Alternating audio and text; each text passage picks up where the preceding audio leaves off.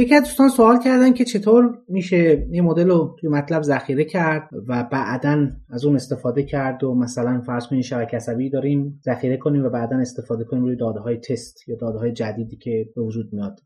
این خیلی ساده است. حالا نمی‌دونم آموزش فرس دیده باشید یا نه ولی مستقل از شما هم object ی که دارید اونجا یا هر کدوم از این متغیرها رو که دارید می‌تونید تو همون workspace انتخاب بکنید راست کلیک کنید و save ش می‌کنید توی هر فایلی و بعد همون فایل رو می‌تونید load ش کنید. حالا یه راهکار دیگه هم استفاده از یا به صورت برنامه نویسی شده استفاده از تابع save و load هست. و اینا می‌تونن کمک کنن. شما هر چیزی رو می‌تونید ذخیره کنید و هر چیزی هم می‌تونید فراخوانی کنید. و معمولا هم من پیشنهاد می‌کنم که اگه یه برنامه ای هست که خیلی طولانی هست و داره اجرا میشه در پایان برنامه متغیرهایی رو یا حتی همه متغیرهایی رو که ایجاد کردید به صورت programmatic یعنی با برنامه نویسی ذخیره کنید توی فایلی. حالا برای اینکه مشکلی هم ایجاد نشه نتایجی که توی run های مختلف گرفتید از هم دیگه تفکیک بشن می‌تونید اسم فایل رو وابسته به زمان بکنید. مثلا فرض کنید که تاریخ و روز و ماه و سال و اینا رو پشت هم بچینید. یه رشته unique ی به دست میاد. همون تو نام فایل استفاده کنید.